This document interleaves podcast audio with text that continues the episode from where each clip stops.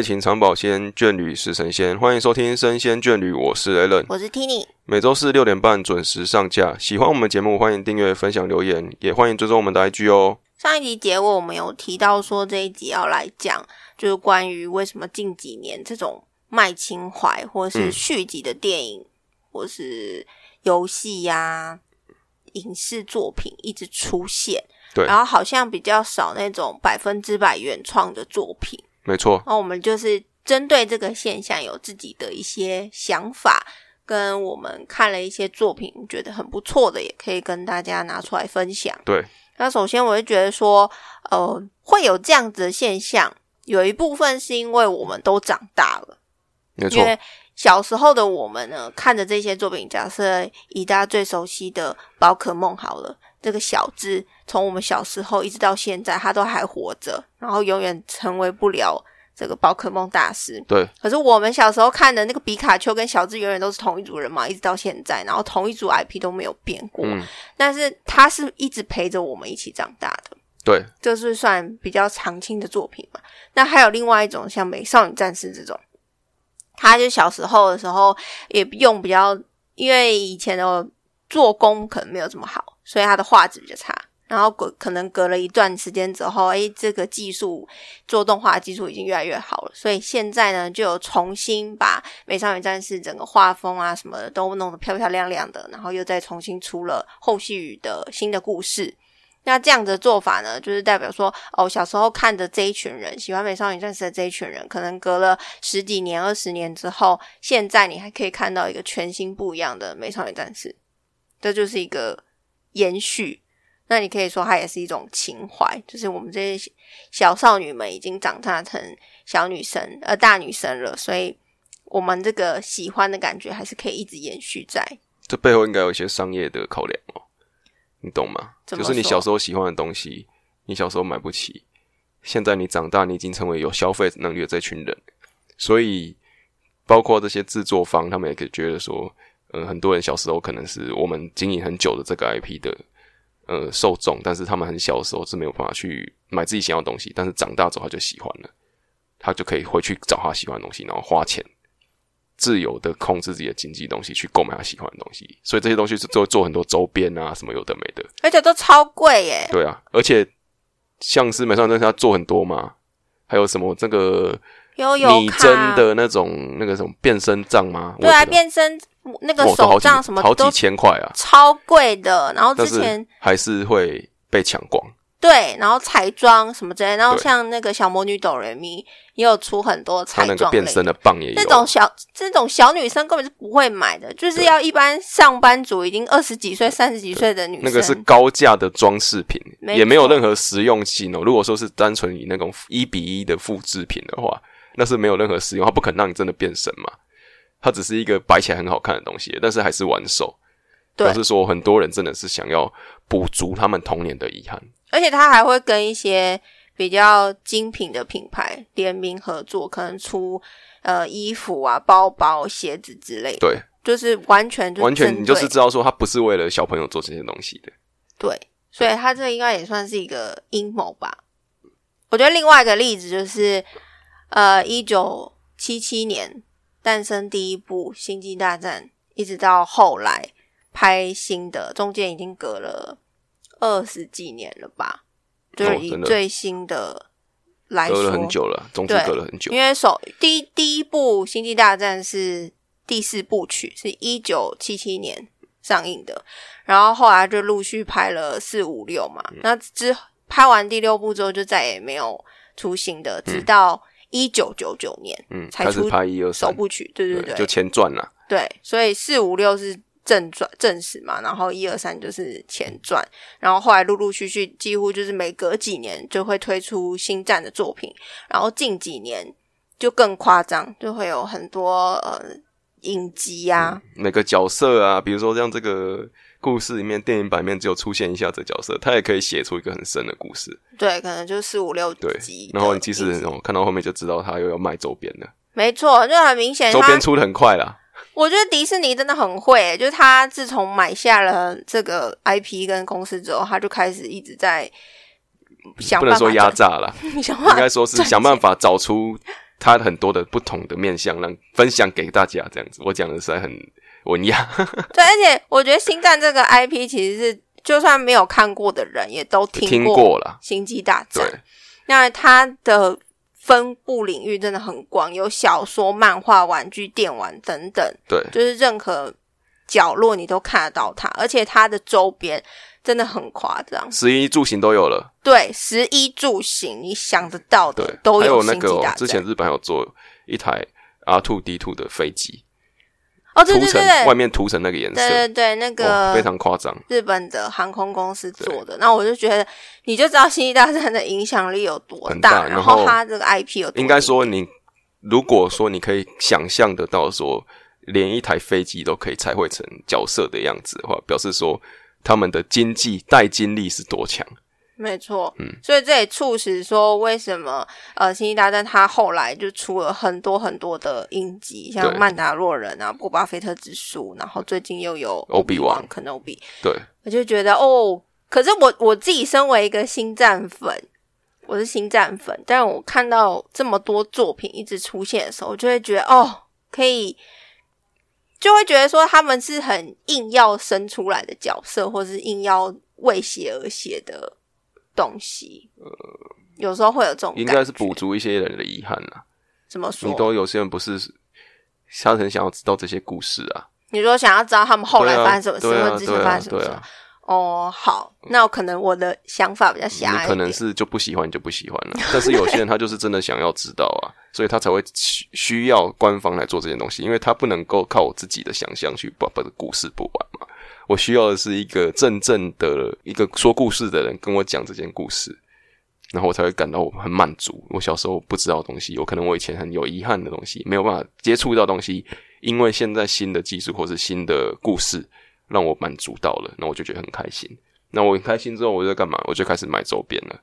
就是这样子的一个赚钱的模式啊。它是一个经济循环啊，没错。你周边买越多，那它才可以衍生出更多的作品。对，所以就是这样子的在走。对对，所以星战为什么可以这么很久远，就是因为大家的钱就是一直因为他找到一个财富密码了他找到财富密码了，所以说我不意外大概10年内，接下来10年内还是会不停的出这些东西啦，然后也一定会找到一个很面向粉丝然后也可以赚钱的方程式。因为他毕竟假设这样，像这样子好了，小时候看星战的人现在长大了，他就有很多，他就一定有些人会生小孩，那他的小孩就可以接触到现在，对，就是有点传承的感觉啦。对，就像宝可梦一样传下去。然后可能讲的比较现实一点的话，有时候你的小孩子买这个东西，如果是你自己喜欢的，你可能就不会限制他买这个，所以这样子就不会有这个小孩子零用钱乱花的问题了。有时候是自己想要，然后用小孩子的名字。 对啊，也是有，所以就是有这种方便性在啦。没错，而且像以玩具来说好了，回到未来也是一个很经典的电影，然后他最近越来越多一些周边有再次的被制造出来，像乐高就有做回到未来的车子嘛。对，那像以前的话可能是可能要10几年前他们才刚开始就做一些少数的周边。重点是什么？重点是我们这个乐高的回到未来的车子呢，它的售价是6000台币哦，接近6000，你就知道这个东西不是给小朋友玩的。对，应该说乐高不是给小朋友，就不是给小朋友玩的，完全不是。对啦，但是它这个售价你就知道它绝对就是给大人买回忆用的。我觉得乐高最近已经越来越倾向于是真的是大人玩的，他就是要给大人玩的，而且他都是摆设。对，没错，他也没有让你猜，然后他就会找很多旧的东西，比如说像之前有做蝙蝠侠的那个1、2集的那种复古的车子啊，还有哥德风的车子，然后还有这个 Ghostbuster 嘛，对对对 对，那个魔鬼克星的车子也都有，他们都非常非常贵，但是一样都是卖的非常好。哦，还有出 Friends， 对， 对， 对，6人型的那个场景组嘛，对对对对对，所以各种以前怀旧很经典的东西都被他们制造出来。对，那这种也是一种，这种东西你不可能是小朋友说爸爸我要买这个，或是妈妈我要买这个，因为他们根本不懂这是什么东西。这种就是针对你们以前很小的时候流行的东西，现在呢这些生产制造的人他们其实跟你一样大，他知道你们喜欢什么，他自己就喜欢什么，他就知道这个有赚头，所以为什么会有卖情怀电影，就是因为这些生产者他们跟我们一样都有经历过那个年代，所以他们现在就一直产生这样的作品。是，那像续集也是嘛，就是有时候我们都会讲说啊、哦，以前可能很久以前的电影，然后现在隔了一阵子之后出了续集，那你就会觉得很开心，会很想要去看。像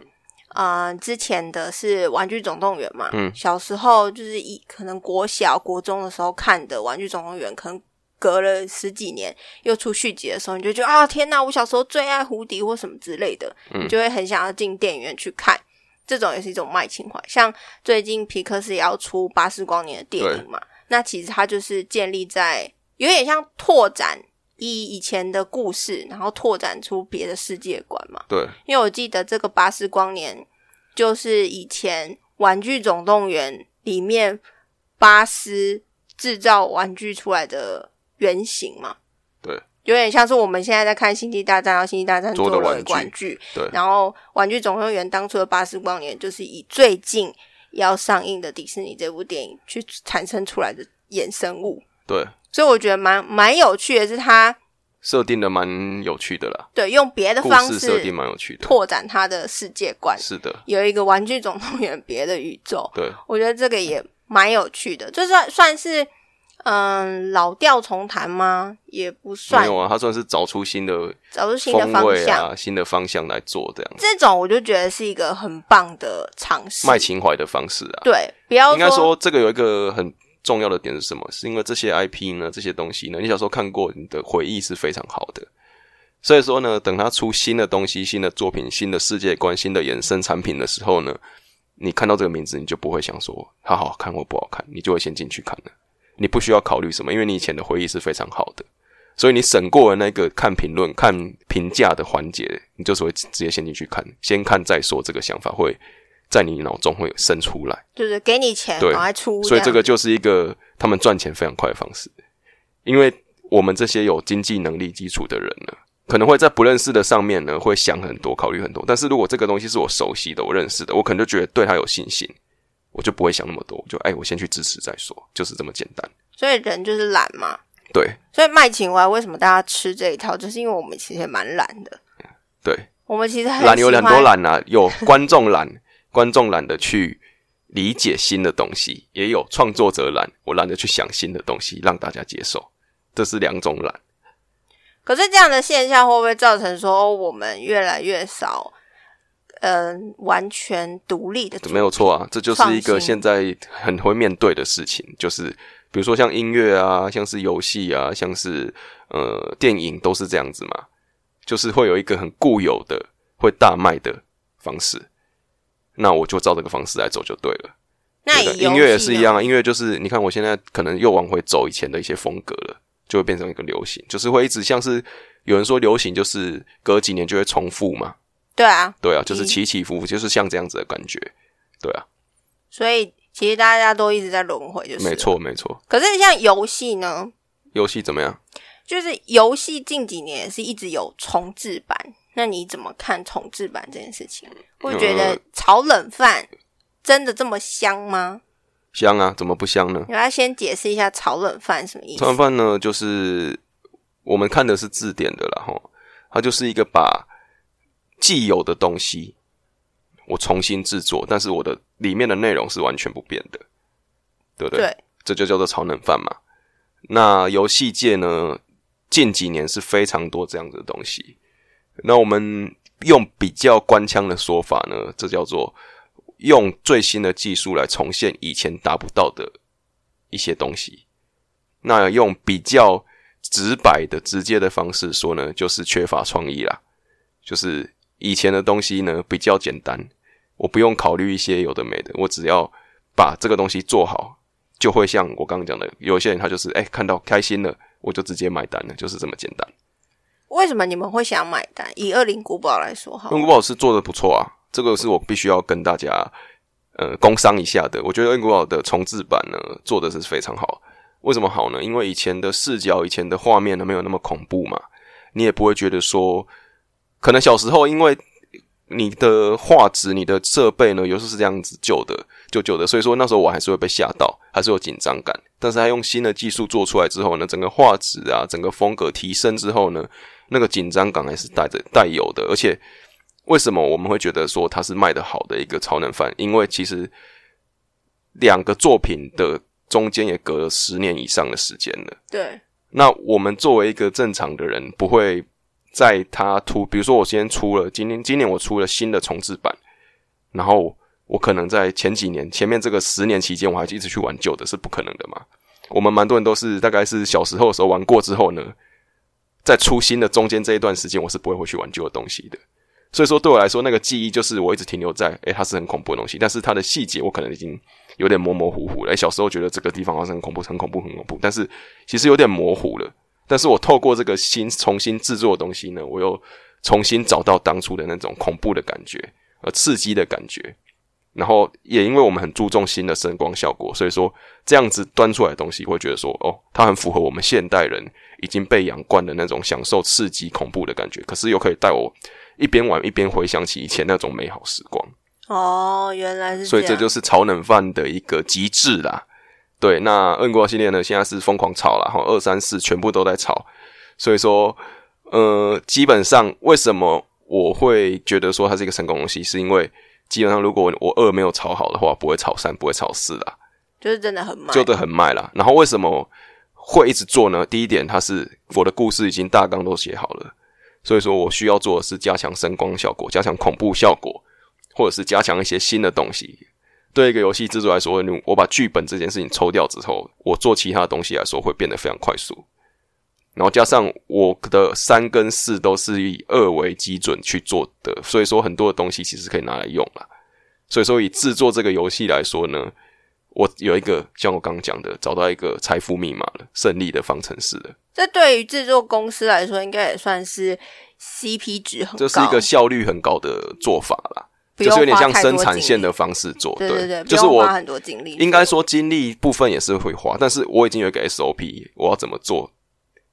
是对的。那也因为我有其中一个作品成功过，所以我知道说这样做，这样耗费的心力一定可以得到相对高的报酬。所以成功是可以复制的，这就是游戏界目前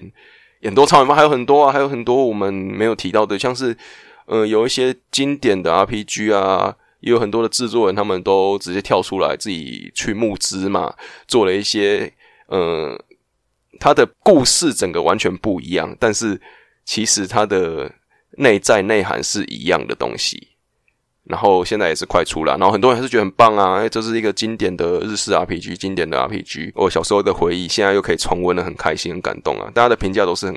非常正面的，都是因为我小时候玩觉得很好玩，所以我觉得这个游戏的制作人他做游戏呢，一定还是值得期待的。所以我根本没有玩到游戏，我根本不知道游戏画面，我只是知道了制作人是之前我喜欢的游戏的制作人，他现在跳出来做了一个故事的结构是很类似的东西，我就觉得它一定好玩了。这就是一个很快速的方式去让我认识到这个 IP， 然后我也不会觉得说会怀疑说他做的真的好玩吗，或是怎样，我就马上知道这个人之后，我就马上说他做的是好玩的。这就是经典带给我们现在这种玩家的一些影响力啦，就是我已经不需要评价了，我就是因为我以前美好回忆，所以我觉得现在这东西就是很棒的。所以这样子意思是说，不管是电影也好，游戏也好，只要是有这种类似炒冷饭或是重温续集好了，我推出一个续集的话，跟一个全新完完全全是没有过的故事好了，玩法的，你们会比较倾向于选择哪一种？还是要看欸，其实还是要看欸，只是但接受度应该说声量来说，话题性来说的话，除非说你这个新的东西呢是非常有话题性的，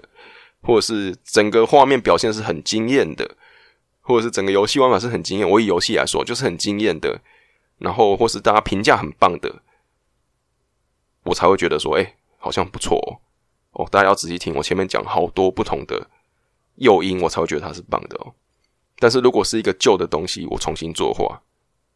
我只要看到这个 IP 我就觉得很棒了，对啊，就是差距这么多，我可能要5-6个东西才能觉得说新的东西它是好的，但是我只要一个诱因，就是我以前觉得它很棒，它就是很棒的，它就这个旧的重新新炒的东西呢，我就觉得它是棒的，就是这么简单而已。所以我觉得这会有一个盲点，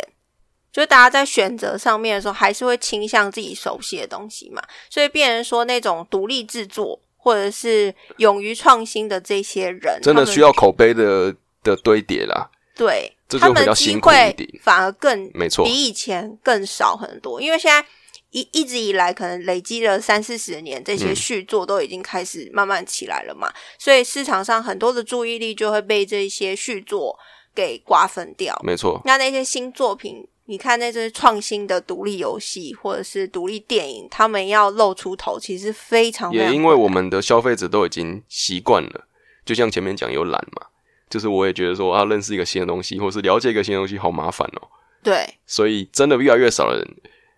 愿意去做这件事情，还是有了，不会说没有，但是越来越少人了，所以说相对的在制作这些东西的在这些领域的人员他们就会相对辛苦，是因为找不到知音嘛，因为我的知音就真的越来越小众，然后大部分还是讨论那个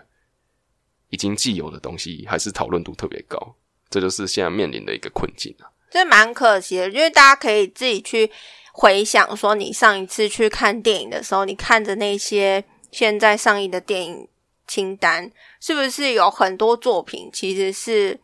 可能是翻拍的，它可能是小说改的或者是漫画改编的，甚至是它是续集的，那完完全全没有听过的，就是完全崭新故事的又有多少个？你看像前阵子的MOTHER多重宇宙，它就是一个很少数成功的例子，越来越少了啦，因为它是真的完完全全独立的作品，对啊，不像同时上映的是奇异博士2，它是第2集，而且它是漫画改编。但是这个也有一个点，就是其实我觉得现在也是有很多人会想要去开发一个新的 IP， 它的原因是什么呢？是因为我们现在的小孩子对他们来说，这个新的 IP 如果10年后、20年后呢，就变成一个超能犯的东西了，基底了。所以要现在如果可以建立起来，对，他就要建立起来之后，我就会有很多的模式可以去应用了。因为在我们这个年代呢，已经透过很多不同的 IP， 发现到真的是可以赚钱的。所以说，我觉得他们绝对不会放弃创造新的 IP， 然后再拿来继续超能犯，这是绝对会有的。或许我们现在觉得它是新的东西，比如说我们刚听到马德多重宇宙它是一个新的东西，或许10年后它出一个续集，哇，我们也是觉得说马德多重宇宙它很好看，可能变爸的多重宇宙，对对对，我们就觉得很好看啊，所以说我们不觉得说啊，我们一定会进去看，这就是他们打造一个成功的复制模式啦，没错，所以我觉得这个是一个很好的机会，大家可以去反思自己平常在做的一些选择，跟现在市面上很多的作品他们是怎么样去喂养我们的，我们是可以去选择说我们要很懒惰的去接受这些续集或卖情怀，不是说卖情怀不好，只是觉得说我们有时候也可以去多多注意那些被放在旁边跟角落的作品，没错。所以如果大家呢有一些想法，或对于说你最近看了什么超冷饭的作品或玩了什么，其实真的可以好好想一想，对，应该很少啦，我刚仔细想一下，真的常常都是不知不觉中呢就接触的都是这些可是我觉得最近几年有一个很成功的 IP， 虽然它现在有点烂掉了，就是怪奇物语，也没有烂掉啊，你怎么会说人家烂掉呢？后面有一点后继无力，因为我觉得人家后面第4部我们也还没看啊，也不能说它烂掉了。好，但是我觉得第1部真的非常好看，而且它其实也是有一点卖情怀，没错啦，因为它是致敬各种老电影。对啊，我觉得它其实是一个新的东西，但是它包装了很多旧的东西在里面，然后刚好呢，喜欢看的这些人就是那个年代的人。对，所以说我觉得它是很聪明的一个方式。现在我可能要找新的 IP， 可能是要很有技巧的把一些旧的东西放在里面，但是它又是一个全新的东西，这样子我就会对我的童年啊，对我以前的东西有连接感，但是它又不是一个我完全熟悉的东西，旧酒装新品，对对对对对。所以我觉得要现在可能要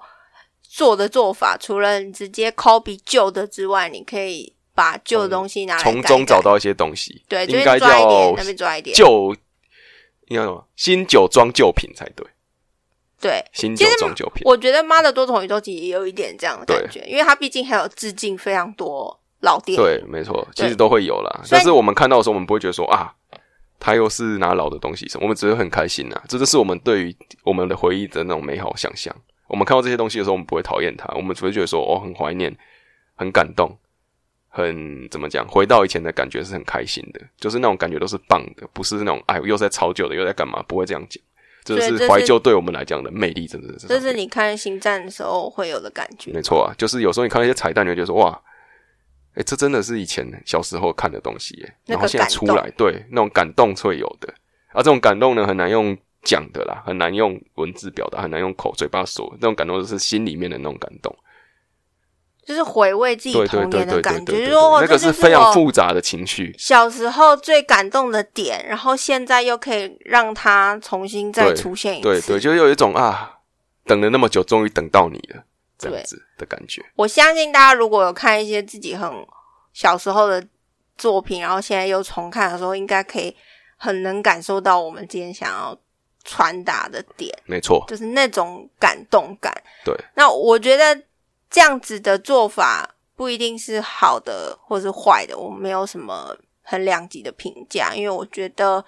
毕竟这些都是大家的心血，要是今天没有先做这个尝试，你也不知道炒冷饭是会成功的、所以我们不会说炒冷饭是没创意的、应该说是他很聪明的用一些方式达到赚钱的目的啊。你讲赚钱就是太不浪漫了，太铜臭味了，因为你要想的是我们小时候可能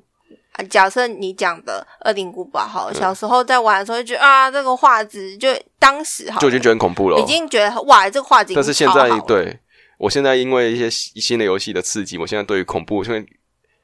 我长大之后玩《恶灵古堡》旧的版本，我觉得说啊，就这样也不恐怖，它画面好旧，好无聊啊。对。可是它出一个新的，哇，又重新刺激你的三观，然后那个感动还是一直持续，所以说感动也是很重要的啦，没错啦。如果只讲钱也是太那个，但是也是因为有这些人，他们发现这个方式可以让他们的回忆变得更加的贴近现代人的口味，我们才有机会享受这些东西。没错，所以这个没有说好或不好，只是说大家有时候可以去仔细思考一下自己平常接触的东西到底是不是都是你以前熟悉的东西呢，还是一些是全新的东西你愿意去接受。而且也可以想想说最近是不是有哪一些这种卖情怀的作品有感动到你？没错，我也希望可以听听大家留言跟我们分享，互相交流一下。对对对对对，那我们今天这集就聊到这边，我们就下礼拜再见，拜拜。